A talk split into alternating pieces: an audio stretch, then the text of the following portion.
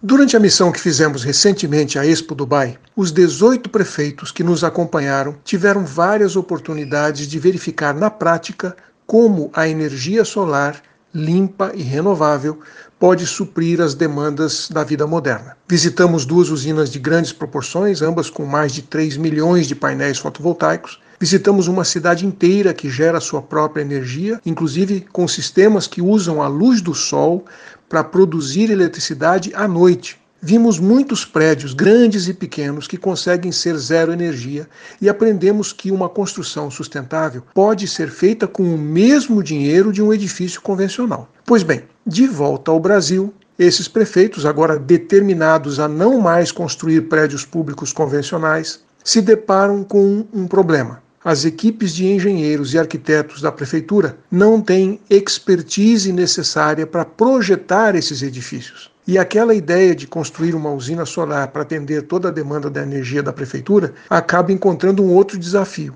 eficiência energética. Quanto da conta de luz da prefeitura é paga por eletricidade que ela não precisa? Quanto custa a ineficiência energética dos prédios públicos, desde a iluminação até aparelhos e equipamentos mal dimensionados ou ar-condicionados que desperdiçam energia, ou mesmo termostatos que poderiam estar regulados por uma temperatura perfeitamente confortável, mas que acabam promovendo um gasto desnecessário da preciosa eletricidade da qual o Brasil precisa tanto.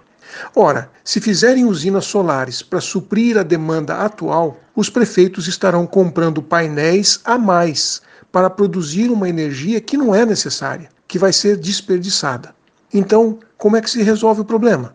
Onde encontrar profissionais qualificados para fazer projetos sustentáveis, zero água, zero energia, zero carbono, e onde contratar diagnósticos de eficiência energética dos prédios existentes? Um dos subprogramas do Procel é o Procel GEM, Gestão Energética Municipal, que atua junto às prefeituras com a missão de reduzir os seus gastos de energia elétrica. Assim, levar conhecimento sobre eficiência energética às equipes do poder público é uma das formas de disseminar conceitos e de ajudar os órgãos públicos a terem uma gestão eficiente do seu consumo de energia.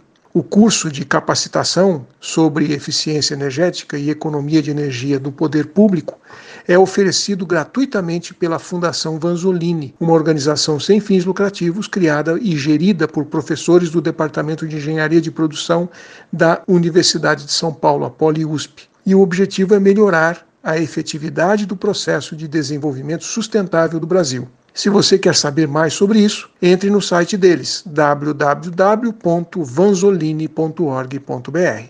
Um abraço. Aqui é o Silvio Barros para a CBN.